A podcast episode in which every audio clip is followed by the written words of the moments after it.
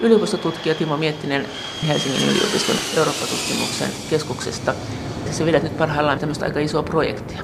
No tässä on oikeastaan kaksi projektia, joita mulla on käynnissä. Mulla on ensinnäkin tämmöinen oma kolmevuotinen projekti, niin englanniksi nimi on Between Law and Politics, eli lain ja politiikan välissä, joka tutkii tällaista eurooppalaisen talousajattelun historiallisia juuria, erityisesti tämmöistä saksalaista ordoliberalismin nimellä tunnettua suuntausta, jonka ajatuksena on se, että talouspolitiikan koordinaation pitäisi olla mahdollisimman paljon sääntöperustaista. Siis sä vedät sä sitä projektia? Joo, mä vedän tätä projektia, mutta sitten toinen merkittävä on tämä Suomen Akatemian uusi huippuyksikkö, lain oikeuden ja eurooppalaisen identiteetin huippuyksikkö, eli Eurostorie, joka Sain tämän Suomen Akatemian huippuyksikkörahoituksen ja tätä huippuyksikköä johtaa Kaijus Tuori ja mä vedän siinä yhtä alaprojektia ja me yritetään siinä sitten ikään kuin vähän uudella tavalla ajatella tätä Eurooppa-tutkimuksen kenttää ylipäätänsä. Että yleensä kun Eurooppa-tutkimuksessa tosiaan lähdetään tästä toisen maailmansodan jälkeisistä kehityksistä, Eurooppa-tutkimuksen teorioista niin kuin uusfunktionalismi ja hallitusten välisyys ja näin, niin me yritetään katsoa vähän pidemmällä perspektiivillä, että miten esimerkiksi jo sotien välisenä aikana tapahtuneet muutokset eurooppalaisessa ihmiskuvassa, eurooppalaisessa kulttuurissa, eurooppalaisissa ihmisoikeuksissa sitten virtaa ikään kuin tähän toisen maailmansodan jälkeiseen kehitykseen ja miten ne oikeastaan pohjustaa tätä eurooppalaista integraatiota. Ja siitä tulee tämä sun, nyt kun Sä oot näköjään tästä ollut erilaisilla foorumeilla vähän kiistelemässäkin tästä, tämä ajatus tästä, että ordoliberalismi, mitä nyt sanotaan, että mitä EU harrastaa ja mitä Saksa erityisesti kannattaa, niin se on itse asiassa tässä, miten me nyt ajatellaan tässä suppeessa muodossa, niin se on lähtöisin jo ennen toista maailmansotaa ja se oli silloin vastavoima niin kuin natseille, eikö näin ollut? Joo, se oli vastavoima eh, yhtäältä natseille tai fasismille ja toisaalta sitten reaalisosialismin nousulle.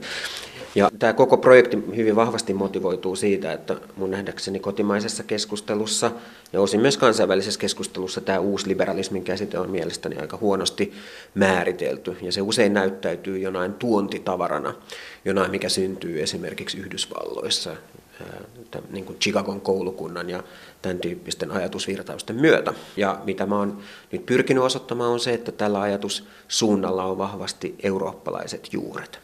Ja mun lähestymistapa lähtee siitä, että tämä ordo tai uusliberalismi tässä alkuperäisessä muodossaan niin ei ollut mikään yksiselitteisesti taloustieteellinen suuntaus, vaikka monet sen perustajista oli taloustieteilijöitä, vaan siinä on syvällisempi ajatusmuutos, joka koskee ylipäätään sitä, mitä on politiikka, mitä on liberalismi, mikä on valtion rooli, mikä on valtion tehtävä jos ajatellaan koko sanaa ordoliberalismi, sehän pomppaa nyt esiin aina silloin tällöin, mutta että nämähän on kauhean vaikeita käsitteitä, eikö ordo on niin kuin järjestys ja liber, liberalismi on sitten mm. niin kuin vapautta.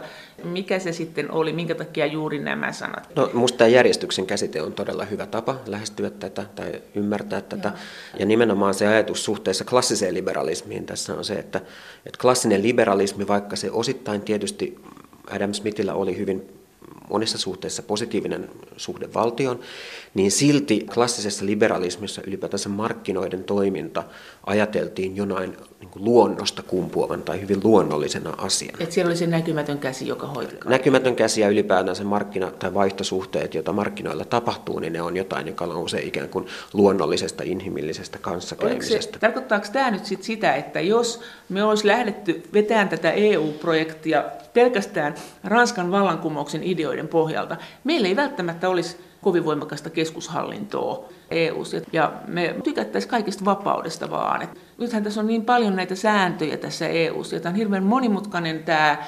johtamisjärjestelmä ja aika tiukka. Niin oliko se se 30-luvun ordoliberalismin nousu, joka teki tästä tämmöisen järjestysperusteisen, että tämä vapaus ja järjestys? Joo, no siis nimenomaan siis se 30-luvun keskustelun kontribuutio ylipäätänsä tähän liberalismin historian Joo. oli se, että se kyseenalaisti tämän ajatuksen markkinoiden luonnollisuudesta. Ja hyvyydestä. No ei, ei vaan siis markkinat on hyvä asia näille, näille ihmisille myös. Sen takia he kutsuvat itseään liberaaleiksi. Aha. Mutta se ajatus on siinä, että, että nimenomaan toisin kuin klassisessa liberalismissa, jossa tämä markkinoiden toiminta ajateltiin luonnolliseksi, niin nämä, nämä ihmiset alkoi ajattelemaan, että markkinat ei olekaan jotain luonnollista. Markkinat on jotain, jonka valtion täytyy perustaa ja joita valtion täytyy ylläpitää. Ja siinä mielessä toisin kuin yleensä esitetään, niin uusliberalismi ei syntynyt minkäänlaisena valtiovastaisena liikkeenä, vaan se syntyi hyvin vahvan valtion idean pohjalle. No jos ajatellaan, että ordoliberalismissa halutaan tukea ja auttaa markkinoita, mitä siellä pelättiin, mitä valtion pitää siellä tehdä, minkä takia valtion pitää olla markkinoilla mukana? Kyllähän markkinat mm. toimii joka tapauksessa. No se, mikä se kokemus 20-luvulla oli, niin oli tietysti se, että tämä klassinen liberalismi tai ajatus siitä, että markkinat toimii itsessään, niin oli tietysti kyseenalaistunut toisaalta fasismin nousun myötä ja toisaalta reaalisosialismin myötä. Laman. Ja nähtiin, että tämä ja lama ja, ja kaikki kaikki Joo. mahdolliset, mitä taloushistoriasta voimme oppia tästä. Mutta että se ajatus oli nimenomaan siinä, että tämmöinen klassinen laissez-faire kapitalismi niin antaa oli tullut, niin. että antaa, antaa, mennä, antaa vaan markkinoiden toimia itsellään, ja tuottaa itsessään parhaan lopputuloksen, niin kyseenalaistui vahvasti. Ja sitä haastettiin toisaalta sitten tämmöisen niin kuin valtiojohtoisten järjestelmien kautta, kuten fasismi ja reaalisosialismi, mutta myös, kuten Saksassa erityisesti, niin näiden tämmöisen niin kuin monopolikapitalismin kautta. Ja sitä, että niin kuin yksittäiset suuryritykset tai kartellit piti hyvin vahvasti hallussaan tätä Saksan taloutta.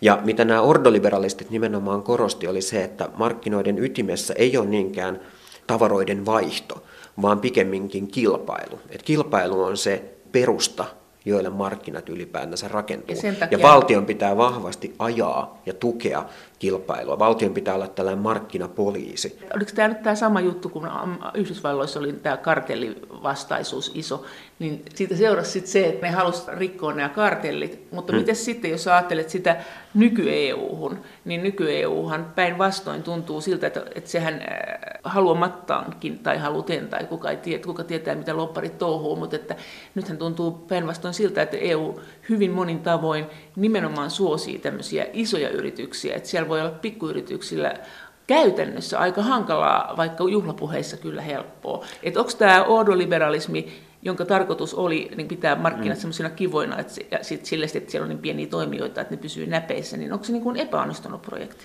Tämä on minusta vaikea kysymys, että ylipäätänsä miten ideat vaikuttaa konkreettiseen politiikkaan, koska jos me ajatellaan konkreettista politiikkaa, niin mun näkemyksen mukaan se on aina kompromisseja erilaisten ideoiden taustalla. Mutta kyllä mä näkisin, että nimenomaan se varhainen Euroopan yhteisö, joka syntyi silloin 50-luvun lopussa, niin se nojasi hyvin vahvasti tälle ajatukselle, että nimenomaan se, mikä tämän integraation ytimessä pitää olla, niin on nämä niin kuin kilpailut markkinat. Ei mikään poliittinen yhteisö tai ei mikään ajatus demokratiasta tai jonkinlaisesta arvopohjasta tai kulttuuriperinnöstä, vaan komission ensimmäinen puheenjohtaja Walter Hallstein oli saksalainen, jolla oli hyvin vahvat siteet ordoliberaaleihin.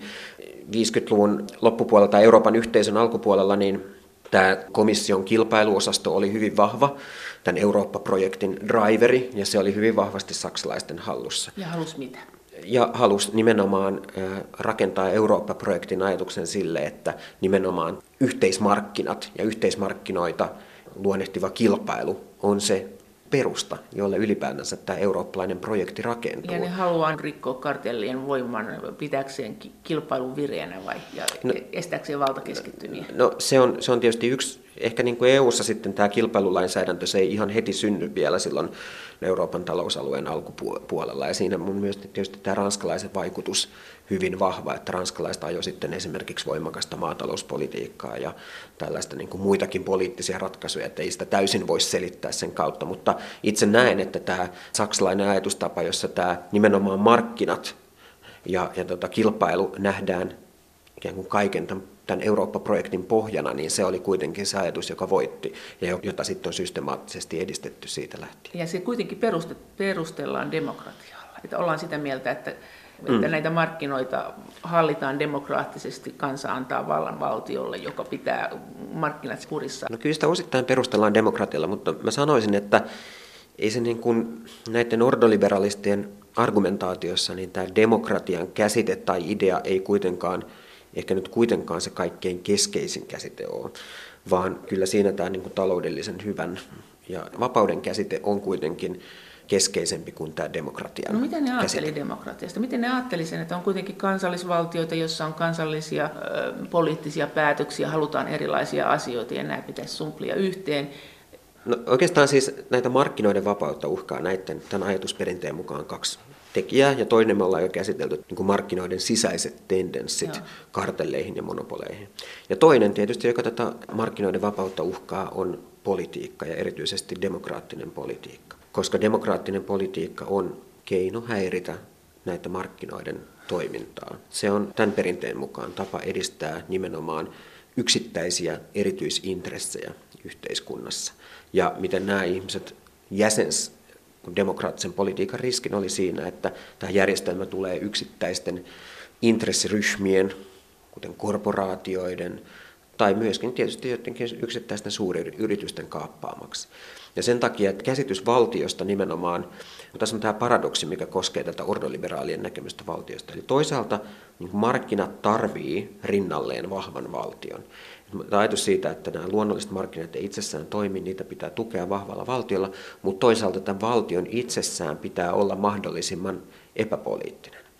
Että se, se Eli pitää... tavallaan silloin epädemokraattinen. No epädemokraattinen, näin, näin voidaan Joo. sanoa. He ehkä itse tätä sanoisi, koska he itse sitten yrittää Joo. myös artikuloida demokratian sellaisella tavalla, jossa tämä markkinoiden rooli, niin nimenomaan se, että ihmiset on vapaita markkinoilla, niin se on myös yhdenlainen demokratian muoto. Mutta että, että tämä vaarana on nimenomaan se, että tämä poliittinen järjestelmä tulee näiden erityisintressien kaappaan. Yliopistotutkija Timo Miettinen Helsingin yliopiston Eurooppa-tutkimuksen keskuksesta. No näetkö sen nyt sitten tässä nykyisessä EU-keskustelussa, että kun sieltähän tulee kuitenkin tämmöistä puhetta toisinaan, että sisämarkkinoiden pitää toimia ja, ja sillä kärjellä lähdetään. Ja sitten kun sit koittaa osa tutkijoista vähän niin kuin, entäpä se demokratia ja miten tämä EKPkin toimii, me ei tiedä miten se toimii ja miten se toi komissiokin toimii, niin tämä on ihan selkeän ordoliberalistista sitä kautta tämä nyky-EU ja ehkä aika voimakkaastikin.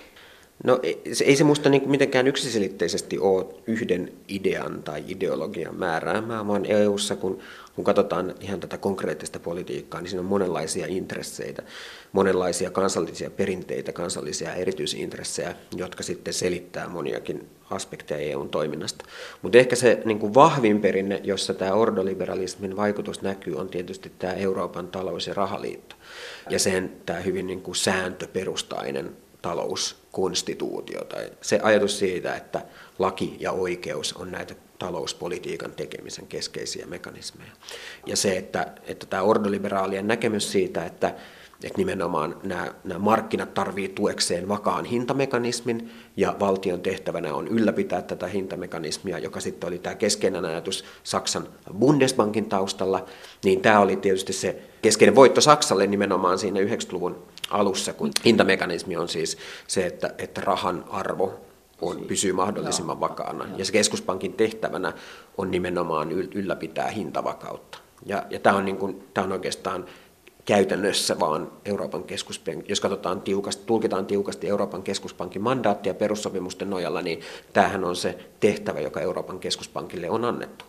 Kun taas Yhdysvaltain kontekstissa Fedin tapauksessa, niin puhutaan tämmöisestä kaksoismandaatista, että toisaalta on hintavakaus, mutta toisaalta sitten yleisesti esimerkiksi työllisyyteen ja, ja talou, muuhun, muuhun tavallaan hyvään taloudelliseen kehitykseen liittyvät tehtävät. Ja silloin tätä epäpoliittista tai politiikan ulkopuolella olevaa järjestystä, niin sitä nyt sitten vaali EKP ja osin kyllä komissiokin. Komissiolla oli kuitenkin hyvin vahva tämä talousohjausideo tässä vielä mm, muutama vuosi sitten, mutta nythän se on löystänyt ja nythän tuntuu mm. siltä, että että jotenkin näitä sanamuotoja on pehmennetty? Joo, siis tämä onkin mielenkiintoinen kysymys, että, että kuka sitten tässä tilanteessa on edustaa ikään kuin puhtaimmin tätä ordoliberaalia traditiota ja kuka voidaan nähdä sen ylläpitäjänä. Tämä ei ole minusta niin yksiselitteinen kysymys. Eräät kommentaattorit näkee sen, että nimenomaan se puoli, joka ajaa tämmöistä niin kuin vahvempaa niin kuin finanssipoliittista koordinaatiota ja näiden sääntöjen toimeenpanemista – joka tapahtui esimerkiksi tämän 2012 Fiscal Compact-sopimuksen yhteydessä, jossa komissiolle annettiin lisää valtaa näiden sääntöjen toimeenpanemiseen, niin että tämä olisi ordoliberaalia idea. No toiset sitten näkee, että taas tämmöinen niin kuin vahvempi ajatus näiden valtioiden omasta vastuusta tai vastuuttamisesta ja, ja tämän ohjauksen poistamisesta niin on, on niin kuin lähempänä tätä ordoliberaalia perinnettä. Ja Saksassa esimerkiksi monetkaan ordoliberaalit ei ole ollut ordoliberaalit taloustieteilijät ei ole ollut hyvin kovinkaan tyytyväisiä siihen tapaan, jolla EKP on sitten harjoittanut tätä niin kuin epäkonventionaalista rahapolitiikkaa, määrällistä elvytystä ja ää, näitä, tätä OMT-ohjelmaa, jota nyt ei ole sinänsä kuitenkaan toimeenpantu. Ja kun taas toiset on nähnyt, että, että nimenomaan se, että EKP teki näitä poikkeuksellisia toimia, niin sitten kuitenkin pitkässä juoksussa palvelee tätä Saksan pitkän linjan tavoitetta pitää tämä euroalue pystyssä, koska se vaihtoehto olisi kustannus siitä, että euroalue hajoaisi ja me palattaisiin kansallisiin valuuttoihin, mikä oli ihan täysin realistinen skenaario ennen näitä EKPn poikkeuksellisia toimia, niin on Saksan tavoitteiden mukaista. Miten sä näet nyt tämän EUn demokratiakehityksen kun tässä nyt puuhataan muitakin näitä tämmöisiä muutoksia EU-hun, että esimerkiksi nyt pohditaan sitä, että pitäisikö kuitenkin nämä brittien, oliko nyt 73 paikkaa, mm. jakaakin niin, että, että parlamentti pysyisi yhtä isona kuin ennenkin, ja pitäisikö olla semmoisia kärkiehdokkaita, että eri, eri niin kuin poliittisilla ryhmittymillä ja sitten se ryhmittymä, joka voittaa, niin siitä tulisikin sitten niin kuin komission puheenjohtaja siitä kärkiehdokkaasta. Mm. Ja sitten, no joo, otetaan nämä nyt ensin, tässähän on muutakin. Miten sä näet siis tämän parlamentin rakenteen muuttamisen? Lisäksi demokratiaa vai vähentääkö se, jos sinne tulisi muun muassa myös tämmöisiä ylikansallisia ehdokkaita, niin kuin on ehdotettu? Siis tavallisen kansalaisen silminhän tämä nyt e- todennäköisesti aika usein näyttäytyy semmoiselta, että, että vieläkö lisää sotkua, olemme jo muutenkin mm. ihan sekaisin tämän EUn kanssa, emmekä mm. kuitenkaan jakasta seurata. Mutta no. olisiko sitten jotakin etua käytännössä? No, mä ajattelen, että demokratiaa koskevat ongelmat ei välttämättä ole pelkästään käytännöllisiä, vaan ne on nimenomaan hyvin tällaisia niin kuin teoreettisia ja liittyy siihen, että mikä ylipäätänsä on parlamentarismin rooli vastuusuhteet poliittisessa päätöksenteossa, mutta toisaalta myös esimerkiksi niin kuin päätöksentekoa koskeva avoimuus. Ja siinä mielessä mä näkisin, että tietysti niin kuin suuri kehitys siitä, että EU-parlamentin roolia vahvistettaisiin EU-päätöksenteossa ja parlamentin ikään kuin valvontaa suhteessa komissioon vahvistettaisiin, niin, niin se olisi mielestäni kyllä demokratian idean mukaista. Mutta jos mä nyt niin lyhyesti lähden, tavallaan musta tämä demokratiakeskustelun sitä musta kannattaa katsoa vähän niin kuin pidemmällä kaarella. Ja musta siinä on tapahtunut kyllä merkittävä muutos suhteessa esimerkiksi viimeiseen 15 vuoteen, koska silloin kun itse ikään kuin tulin tälle Eurooppa-tutkimuksen kentälle, niin, niin silloin hyvin vahvasti nämä demokratiakysymykset näyttäytyi jonain tämmöisenä niin kuin osallistumiseen ja kansalaisten vähän kiinnostukseen liittyvinä kysymyksinä. Se, että, että ihmiset ei vaan äänestä EU-parlamenttivaaleissa tai ihmiset ei ole kiinnostuneita EU-asioista. Ja tämä on minusta sellainen keskustelu, joka on muuttunut hyvin paljon tämän eurokriisin jälkeen, että nythän me tiedetään hyvin tarkkaan, että mitä, mitkä on vaikka Kreikan suuret puolueet tai mitä, niin kuin esimerkiksi suomalaisessa mediassa näitä EU-asioita, mutta toisaalta niin eri eurooppalaisten valtioiden kanssa sisäisiä kysymyksiä käsitellään kyllä mielestäni enemmän. Ja mä en ole, mä en ole enää, tai en, en, en itse pidä tällä hetkellä vakuuttavana sitä argumenttia, jonka mukaan tämä eurooppalaisen demokratian suurin ongelma olisi tässä eurooppalaisen kansalaisyhteiskunnan puutteessa, vaan itse näen, että pikemminkin tämä eurokriisin jälkeen tapahtunut kehitys, jossa tämä Euroopan unionin järjestelmänä on mennyt sekavampaan suuntaan, jossa nämä vastuusuhteet on muuttuneet hyvin radikaalisti näiden edellä mainittujen seikkojen myötä, se, että, että komission, EKPn, roolit on kokenut merkittävän muutoksen. Se, että me ollaan luotu kansallisen ja EU-tason väliin näitä erilaisia harmaan alueen instituutioita, kuten tämä talousohjaus tai sitten EVM ja näin edelleen, niin musta tämä demokratian ongelma tällä hetkellä EU:ssa liittyy hyvin vahvasti nimenomaan tähän, mitä, mikä ylipäätänsä EU on poliittisena järjestelmänä ja, ja miten sitä hallitaan ja missä päätökset tehdään ja onko ne avoimia. Jos otetaan esimerkiksi euroryhmä, niin tietysti eihän euroryhmän keskeisin ongelma ei mielestäni ole siinä, etteikö siinä olisi taustalla mitään demokraattista oikeutusta. Totta kai siellä on kans, kans, kansallisvaltiot ja parlamenttivaaleissa valitut ihmiset, mutta demokratia ei pelkästään ole tietysti sitä niin kuin vastuuvelvollisuutta, vaan se on myös, myös avoimuutta. Ja se, että me ei tiedetä juuri mitään siitä, niistä mekanismeista, joilla euroryhmässä näitä päätöksiä tehdään, tai tämä kommunikaatio on hyvin heikkoa ja avoimuus on hyvin heikkoa. EKPssäkaan. No EKPssä, EKPssäkaan, ja Joo. siinä on tietysti vielä sit niin kuin omat syyt, miksi, miksi tota, jotka liittyy ylipäätänsä markkinoiden toimintaan, miksi rahapolitiikassa on tällaista tiettyä kaikesta ei puhua. Mutta tämä suuri argumentti tässä demokratian kehittymisestä musta liittyy nimenomaan tähän EUn muuttumiseen poliittisena instituutiona ja siihen, että, että se on hyvin sekava.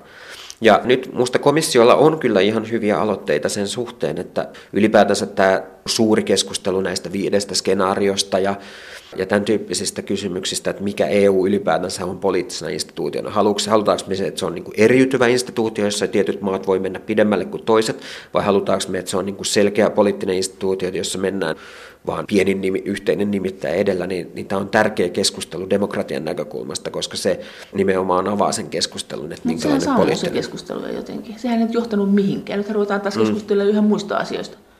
No se, se voi olla, mutta kyllä mä nyt näen, että näissä komissio, esimerkiksi emun kehittämistä koskevissa kysymyksissä, niin musta aika hyvin on kuitenkin tunnistettu ja esitetty myös ratkaisuja siihen, että miten tätä talouskoordinaation demokraattista oikeutusta voitaisiin parantaa. Ja nämä liittyy nyt esimerkiksi tähän, että EVM tuotaisi eh, Euroopan oikeuden piiriin. Ne liittyy siihen, että euroryhmän puheenjohtaja, sillä hänellä voisi olla edustus komissiossa, tai että tämä komission talousministeri voisi ottaa vastuun myös euroryhmän vetämisestä, tai sitten, että olisi tämmöinen kaksi erillistä komissaaria, toinen olisi talouskomissaari yleisesti, joka koordinoisi tätä finanssipoliittista puolta ja toinen sitten jonkinlaisena, toimisi jonkinlaisena linkkinä sitten euroryhmän ja, ja komission. varmaan tykkäisi siitä, että komissio tulisi sinne sähläämään, kun euroryhmässähän maat toimii kesken. Niin, no tämä on, tämä on hyvin keskeinen no. argumentti siinä, että, mutta toisaalta siinä on myös tämä niin kuin kaksoisedustuksen ongelma euroryhmän sisällä, joka on täysin ilmeinen. Eli euroryhmän puheenjohtaja edustaa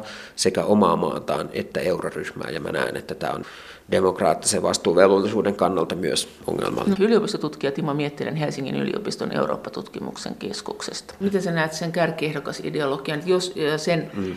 voittavan parlamenttipuolueen kärkiehdokkaasta tulisi komission puheenjohtaja, mm. niin eikö se tarkoittaisi käytännössä sit sitä, että olisi vaikka nyt sanotaan EPP, olisi kärkiehdokas, hän olisikin saksalainen, sitten hänet valittaisiin komission puheenjohtajaksi, Joo. niin silloin kävisi näin, että sit Saksa ei saa laittaa mitään muita ehdokkaita, että se on sitten myös Saksan ehdokas, niin sehän olisi Saksan kannalta ikävä juttu.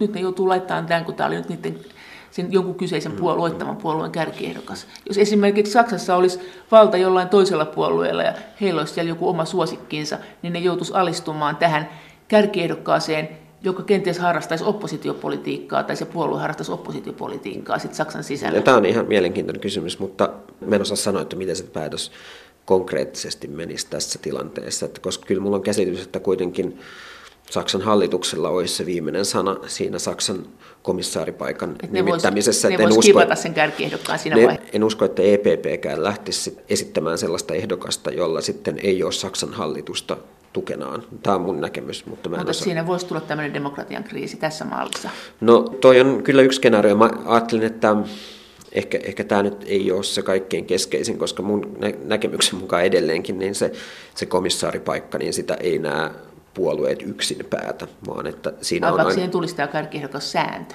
Eikö sitähän on kuitenkin puhuttu, että se tulisi sääntönä? Eikö nyt neuvostossakin parhaillaan pohdita sitä, että tehtäisikö tämmöinen sääntö?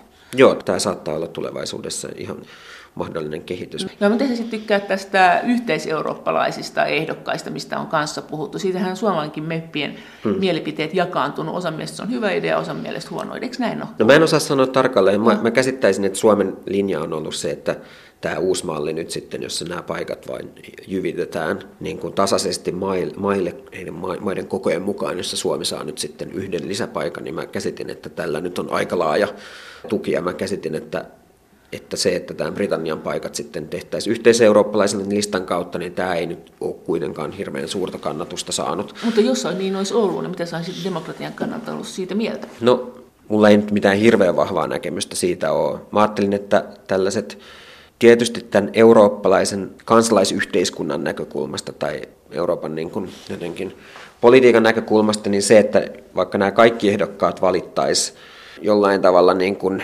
yhteiseurooppalaisten listojen pohjalta, niin se voisi olla yksi mahdollinen skenaario, mutta kyllä mä näen, että tämä nykyinen systeemi, jossa nämä paikat jaetaan niin kuin maakohtaisesti, niin ehkä sitten kuitenkin paremmin turvaa tätä alueellista edustavuutta. No miten sä tykkäät tästä komission tilanteesta tällä hetkellä? Komissiosta sanotaan, että siitä on mm. tullut poliittinen, miten sä näet sen ja miten sä näet sen demokratian kannalta. Onko se nyt sillä poliittinen, että siellä on ihan oikeasti politiikkaa, mikä on tietysti aina demokratian kannalta kyllä sinänsä hyvä, vai pitäisikö sen pyrkiä olemaan edelleen epäpoliittinen edes jollain lailla, koska se ei kuitenkaan ole sillä suoraan poliittisesti valittu? No, tämähän on hyvä kysymys. Minusta se, että komissio pyrkisi olemaan poliittinen, niin ei ole mitenkään demokratian vastaista, vaan tietysti näinhän sen pitäisikin olla.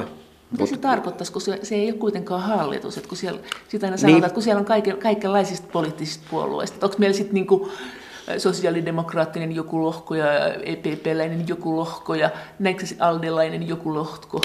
No mä ajattelin, että mitä sillä niin kuin tarkoitetaan sillä, että komissio on poliittinen, niin mm. niin on, on se, että, se, että, että komissio ei ole vaan puhtaasti tämmöistä virkamiestyötä tai puhtaasti toimeenpanevaa valtaa edustava instituutio, vaan sen toiminnassa näkyisi tietyt arvot, poliittiset arvot, poliittiset tavoitteet, poliittiset Mutta kun ideat. sanotaan, että kun se ei ole niin, että se, jos vaikka siellä olisi EPP puheenjohtaja, niin se ei ole EPPn. Ei ole, koska, koska tietysti tämä Euroopan unionin päätöksenteko nojaa tähän yhteispäätösmenettelyyn, jossa komission on turha ehdottaa mitään sellaista, mikä niin kuin ei sitten menisi läpi, tai jolla ei ole mitään mahdollisuuksia mennä läpi sitten Eurooppa-neuvostossa. No, no mitä se poliittisuus sitten siinä on? Niin, siis ensinnäkään niin kuin mä, en, mä en näe sitä, että mun nähdäkseni se komissio ei ole mennyt mitenkään erityisen poliittiseen suuntaan, että nimenomaan tämä kehitys, joka jo alkoi Barroson kaudella, niin on vienyt musta komissiota paljon enemmän tämmöiseen teknisempään suuntaan. Ja komissio oli mielestäni paljon poliittisempi vaikka Jacques Delorsin kaudella Miten 90-luvulla. Komissio oli semmoinen Eurooppa-politiikan ajuri, jolla oli niin aktiivisia aloitteita, joka niin vei aktiivisesti tätä Eurooppa-politiikkaa eteenpäin.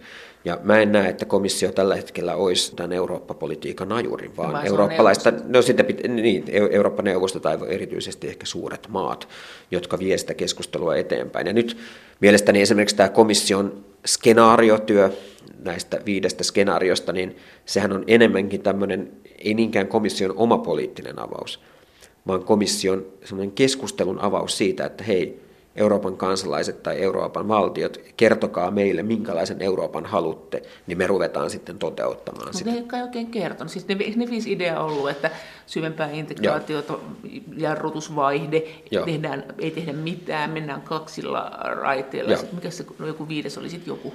Jo, jotain tämän suuntaisia. Jotain tämmöistä, mutta nehän oli kuitenkin tämmöisiä aika veteen piirrettyjä viivoja ja kaikki nämä skenaariothan siellä on nyt meneillä, että osassa jarrutetaan, osassa mennään eteenpäin, osassa mennään kaksilla raiteilla, että kyllä se on vähän hahmoton se keskustelu helposti. No joo, ei se, tota, poliittinen keskustelu usein on, on tämän tyyppistä, että ei se niin kuin suoraan johda mihinkään tuloksiin, mutta mielestäni kuitenkin siinä on, on sentään jonkinlaisia niin kuin ideoita siitä, että millä ideaperustoilla näitä eri politiikkalohkoja voitaisiin lähteä viemään eteenpäin. No mitä sä tykkäät siitä, kun jos, siis tämähän oli aivan uskomaton idea tämäkin, että, että neuvoston ja, ja komission puheenjohtaja olisi sama henkilö, mutta mikä tämä historia tälle oli?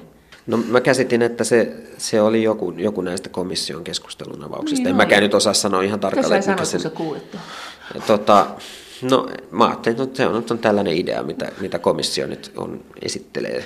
Ja et, et, sieltä nyt tulee kaikenlaista ideaa. Ja, ja niin kuin se on tämmöinen niin kuin tietysti pitkän tähtäimen, ei, ei varmaan lyhyen aikavälin juttu, vaan tietysti vaatisi perussopimusten muutoksia ja, ja, ja sitten ehkä niin kuin, siis varmaan, varmaan, varmaan siis se, niin kuin se koko ylipäätänsä se, se jotenkin lähtee mun nähdäkseni semmoisesta yleisestä valituksesta, joka aina koskee tätä Euroopan unionin niin kuin jotenkin hahmotonta luonnetta, että kun, kun kans, kansainväliset johtajat ottaa puheluita, niin he ei tiedä kenelle soittaa. Ja se, että me vahvistettaisiin sitten neuvoston ja komission puheenjohtajan asemaa tekemällä siitä yksi sama tehtävä, niin sit tekisi ehkä EU-sta jotenkin helpommin käsitettävän. Mitä ehkä... demokratian kannalta siitä sanot, että neuvosto ja komissio, jotka on ihan eri asiat, niin niillä olisi sama puheenjohtaja?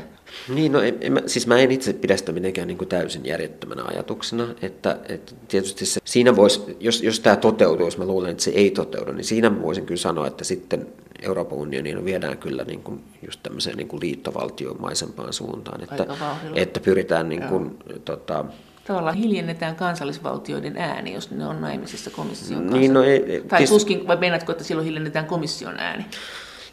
No se, se jäisi nähtäväksi. En, en osaa, tähän ei varmaan voi antaa mitään tavallaan niin kuin ennalta määrättyä vastausta, Mutta selke- niin varmaan se logiikka siinä taustalla on se, että kun komission neuvoston puheenjohtajat olisi niin kuin yhteisen paikan alla, niin silloin tämä päätöksenteko olisi jotenkin hallittavampaa tai ennakoitavampaa, että, että niin kuin nämä kaksi henkilöä, jotka nyt vetää ehkä välillä aina vähän eri suuntiin, eli Tusk ja Juncker, niin jos ne olisi sama henkilö, niin, niin sitten tällaista ristivetoa ei tapahtuisi ja komission ehdotukset ehkä sitten olisi jollain tavalla realistisempia ja hyväksyttävämpiä myös Eurooppa-neuvoston näkökulmasta. Mutta että kyllä mä näen, että siinä ehkä sitten on ylipäätänsä tämmöiseen niin kuin Euroopan unionin vahvistamiseen myös niin kuin globaalina toimijana niin tähän liittyviä intressejä vahvasti.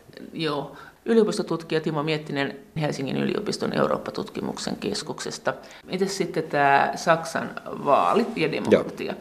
Nyt, eikö, täällä ollut tämmöinen työryhmä, jossa Martin Joo. oli vetäjänä ja se veti just sitä Saksan hallituksen EU-politiikkaryhmää. Joo. Ja nyt hän sitten siis tosiaan ei olekaan enää siellä, hän häipyi pois mitä tämä tarkoittaa Saksan EU-politiikan, EU-demokratian suhteen, mitä Saksa haluaa? Näetkö sen kuinka merkittävänä, että pystyit niin aavistamaan, mitä Schulz, Schulz halusi ja pystytkö aavistamaan, mitä nyt tapahtuu, kun Schulz ei siellä enää ole? No pystyin. Mielestäni mä pystyin aavistamaan, mitä tulee tapahtumaan, koska mä ajattelin, että tämä ennen Saksan vaaleja käyty keskustelu siitä, että kun Ranskan ja Saksan vaalit on ohi, niin sitten lähtee joku superintegraatio käyntiin ja Schulz tekee Euroopan Yhdysvallat vuoteen 2025 mennessä. Niin nää, mä, mä niin kuin näin, niin kuin tämähän oli se keskustelu, Joo. mitä nyt sitten vaikka presidentinvaaleissa Laura Huhtasaari edusti hyvin vahvasti.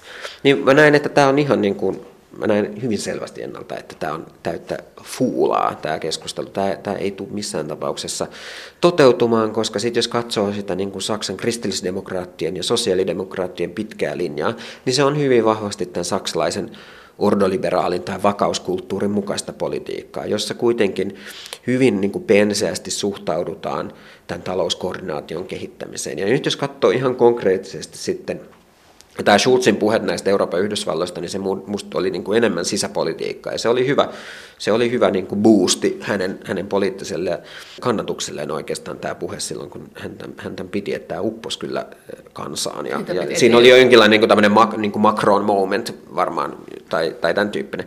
Mutta sitten kun me katsotaan nyt sitä konkreettista Saksan hallitusohjelmaa, niin siinä ei todellakaan ole mitään tämän suuntaista. Siinä on hyvin niin kuin maltillisia asioita. Siinä suhtaudutaan myönteisesti siihen, että tämä Euroopan vakausmekanismi voitaisiin siirtää EU-oikeuden alaan. Siitä voitaisiin tehdä Euroopan valuuttarahasto, jolla voisi olla mahdollisesti myös sitten niin kuin tämmöinen velkajärjestelymahdollisuus.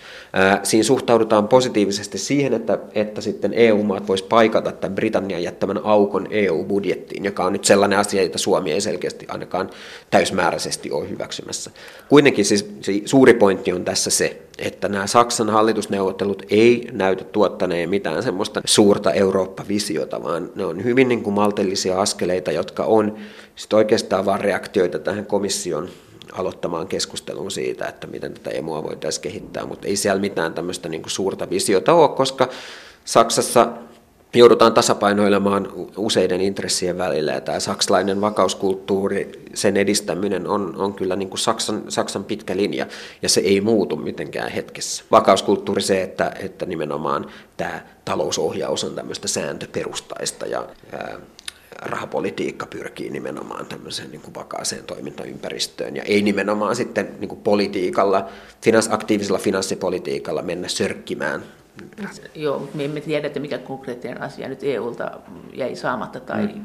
mihin se ei joutunut, kun Schulz lähti. Että sitä me ei voida oikeastaan sanoa, että mikä se olisi ykkösjuttu, minkä Schulz vei nyt mennessä. Mä ajattelen, että jos, jos Schulzista olisi tullut vaikka liittokansleri, niin silloin mä luulen, että Eurooppa-politiikassa olisi voinut lähteä jonkinlainen niin, niin kuin pienimuotoisempi uusi vaihde päälle, koska mä luulen, että hän ja Macron olisi saattanut sopia siitä, että vuoteen 2025 mennessä pyritään nyt aloittamaan edes jonkinlainen prosessi, jossa niin kuin kriittisesti nyt ruvetaan tarkastelemaan, että mikä on se EU, mitä me halutaan ja, ja minkälaiseksi poliittiseksi instituutioksi EU pitäisi ylipäätänsä kehittyä. Mutta tämä, tämä kortti nyt jäi näkemättä ja mä luulen, että tämä Angela Merkelin johtama hallitus, niin kuin joissain asioissa silloin varmasti niin kuin helppo löytää yhteistyötä Macronin kanssa, mutta esimerkiksi nämä Macronin ajatukset siitä, että heti nyt Saksan vaalien jälkeen perustettaisiin tämmöisiä, niin kuin, joka, joka, joka kansallisvaltiossa tämmöisiä demokraattisia konventteja, jotka sitten tulisi yhteen Eurooppa-tasolla ja veisi tätä Eurooppa-keskustelua eteenpäin, niin tämä nähdäkseni saa hyvin vähän kannatusta. Miten sä muuten näet, onko EU sun mielestä menemässä kohti demokraattisempaa suuntaa vai epädemokraattisempaa suuntaa? Että hmm. Tietenkin virtaa menee kumpaankin suuntaan, mutta noin pääasiallisesti, miten sä näet sen? Mä ehkä ajattelisin, että ne niin kun ongelmat, jotka tavallaan liittyy tämän demokratian heikkoon asemaan. EU:ssa on historiallisia ja mä näen, että ja johtuu tästä niin kuin ylipäätänsä tämän institutionaalisen toimintalogiikan muodosta siitä, että mennään markkinat edellä ja sitten ylipäätänsä tämmöinen niin kuin demokraattinen politiikka. Halutaan mahdollisimman paljon siivota pois EU-tasolta tai, tai se halutaan jättää vain kansalliselle tasolle, niin musta nämä ongelmat, näihin ei ole millään vahvalla tavalla reagoitu. Eli siinä mielessä tämä tilanne on jo jossain määrin sama kuin ennen. Tietysti on yksi asia olla huolissaan demokratiasta EU-tasolla, mutta toinen on olla sitten huolissaan demokratian toteutumisesta kansallisella tasolla. Ja siinä sitten tietysti nämä keskustelut esimerkiksi niin Puolan oikeusvaltioperiaatteen toteutumisesta on, on keskeisiä. Mutta ehkä mä näen, että, että suhteessa joihinkin kehityksiin, suhteessa tähän vaikka talouspolitiikkaan, niin mä näen, että tämä eurokriisin synnyttämä institutionaalinen niin kuin sekaannus, niin kyllä, kyllä se musta niin sen, sen tyyppisen argumentin voi esittää, että se on vienyt Euroopan unionia myös hieman enemmän taas epädemokraattiseen suuntaan. Ei siinä mielessä, että valta täysin kätkeytyisi, vaan siinä, että nämä instituutiot on tullut niin vaikeasti hahmotettaviksi, että että me ei, me ei enää oikeastaan ymmärretä, minkälainen poliittinen olento EU on, ja se on tietysti itsessään uhka demokratialle. Eli, eli, eli joka askel kohti tätä monimutkaisuutta, niin se lisää sitä epädemokratiaa, ja siihen laskuun ajatellen kyllä nämä muutokset esimerkiksi tässä parlamentin ajatuksissa kärkiehdokkaista ja kenties niin mm. ylikansallisista ehdokkaista, niin ne on siinä mielessä epädemokraattisia. No mä ajattelen, että se kärkiehdokas asettelu on kuitenkin siinä mielessä tavallaan voi ajatella, että siinä on myös demokraattisia elementtejä, koska siinä kuitenkin se yksi keskeinen argumentti on vahvistaa tätä komission vastuuvelvollisuutta parlamentille. Mutta eikö se kuitenkin vie valtaa jälleen pieniltä mailta suurille maille, koska tuskin se nyt mistään Maltalta tulee se kärkiehdokas. Et kuitenkin mm. suurten maiden ääni kuuluu jo neuvostossa, komissiossa ja parlamentissa isona. Mm. No se, se on ihan mahdollista, että tietysti olihan näillä joilla, joillakin parlamenttiryhmillä tämä kärkiehdokas tuli melko pienistä maista, kuten vaikka Kreikasta, mutta tota, on totta, että on tässä, että kyllä suurten maiden ääni kuuluu siinä selkeämmin, se on ihan selvä. No entäs neuvosto ja se mm. dynamiikka siellä neuvostossa? Nyt Brexitin myötähän sinne tulee tämmöinen valtatyhjiö osin. Kuka sen valtatyhjiön täyttää? Tämä on aika selkeää siellä, no ainakin Saksa ja Ranska, mm. on ollut ne, jotka on ollut siellä niin kuin näköisellä. Englanti on aina sit sanonut jotakin, niin kuin kyseenalaistanut mm. niiden ideoita. Nyt kun britit lähtee, siis britit on sanonut jotakin, nyt kun britit lähtee, kuka sen paikan ottaa? Kyllähän yleensä näin käy, että mm. tämmöinen happy family vaihe nyt ei kauhean kauan kestä, että kun tai joku tämmöinen niin opposition ääni häipyy, mm. niin syntyy uusi. Miten sä näet, miten sä oletat, mitä tulee tapahtumaan? Me puhuttiin tästä mm. vuonna 16 tästä samasta teemasta, nyt tilanne on taas jo muuttunut. Mutta siis... Tätä kysymystä voi mun nähdäkseni lähestyä kahdesta tulokulmasta. Ensimmäinen on se, että kuka ottaa ne funktiot, joita Britannialta jää. Eli jos ajatellaan, että Britannia on vaikka perinteisesti suhtautunut positiivisesti sisämarkkinoiden kehittämiseen, mutta sitten taas jarrutellut monilla muilla politiikkalohkoilla, kuten vaikka yhteisen turvallisuuspolitiikan tai puolustuspolitiikan kehittämisestä, niin kysymys on se, että onko joku maa tai maaryhmittymä, joka jatkaa näiden ideoiden läpivientiä. Ja toinen sitten on tämä ylipäätänsä tämä kysymys vallasta, että, että kun jos ajatellaan, että tätä valtaa on joku tietty määrä ja sitten se jää ikään kuin Britannialta yli, niin jakautuuko se tasaisesti joidenkin maiden kesken vai onko sitten jotkut maat, jotka sitä ottaa? No suhteessa tähän ensimmäiseen kysymykseen näistä niin kuin funktioista, niin kyllä mä näkisin, että tietysti ää, varmastikin kyllä tämä Pohjois-Euroopan maat yleisesti, joilla tämä suhtautuminen näiden sisämarkkinoiden kehittämiseen on ollut ehkä kärkipäässä, niin ne, ne tulee varmaan jollain tavalla jatkamaan tätä Britannian perintöä. Yhdistääkseni niitä? No kyllä, kyllä mun, mun nähdäkseni yhdistää, yhdistää, että, että tota Pohjoismaat ja, ja Saksakin monessa kysymyksessä ja, ja sitten Benelux-maat niin suhtautuu positiivisesti niin kuin sisämarkkinoiden edelleen kehittämiseen. Tai se on tietysti näiden maiden, niin kuin vientivetosten maiden prioriteettilistassa hyvin korkealla. Mutta sitten on toinen kysymys, että on, onko joku maa sitten, joka ottaa tämän roolin tässä puolustusyhteistyön jarruttamisessa, niin siitä mä en ole niinkään varma, että nythän, nythän ollaan nähty nimenomaan, että kun Britannia on vetäytymässä, niin nyt pitkästä aikaa EU, Euroopan puolustuspolitiikassa tapahtuu jotain tämän pysyvän rakenteellisen yhteistyön kehittämisen kautta, ja nyt komissio ottaa ensimmäistä kertaa niin kuin roolia myös puolustuspolitiikassa. Et voi olla, että tämä Britannian lähtö sitten niin kuin myös tulee nopeuttamaan integraatiota jollain alueella, kuten puolustuspolitiikassa. Mutta sitten mä ajattelin tämän vallan suhteen, niin se on, että onko joku sitten, joka on tämmöinen niin kuin yleinen, nouseeko jostain maasta tai maaryhmästä tämmöinen yleinen oppositiovoima, kun Britannia lähtee, kun on selvää, että toisaalta niin kuin nyt jo nähdään, että tämä on johtanut tämän Saksa-Ranska-yhteistyön tiivistämiseen edelleen ja, ja myös ehkä tämmöisen niin kuin original six, eli nämä, nämä kuusi alkuperäistä maata, niin näiden, tämän maaryhmän yhteistyön tiivistymiseen, mutta onko sitten niin, että esimerkiksi Puola ja Unkari, jotka sitten niin kuin neuvostossa hyvin vahvasti ajaa omaa, omaa linjansa suht, mitä tulee sitten vaikka tähän yhteisen turvapaikkapolitiikan tai yhteisen pakolaispolitiikan kehittämiseen, niin tuleeko näistä maista sitten tämmöinen uusi, uusi niin kuin Euroopan integraation jarru? jarruryhmä. Mutta minkä takia sitä veto-oikeutta ei siellä neuvostossa, missä maat keskustelee keskenään, niin juurikaan ikinä käytetä? Vaikka se on tavallaan tämmöinen niin kuin demokratian tämmöinen perälauta, ja semmoinen, niin kuin, että kuitenkin tavallinen kansalainen turvallisin mielin ajattelee, että joo, että jos tulee jotakin taloudellisia isoja sitoumuksia, niin mikä tahansa maa voi veto-oikeudella kieltää sen. Koko ajan siellä tehdään taloudellisia mm. sitoumuksia, koko ajan eri maat niitä vastustaa, mm. mutta etpä kuule, et äänestyksistä etkä veto-oikeuksista.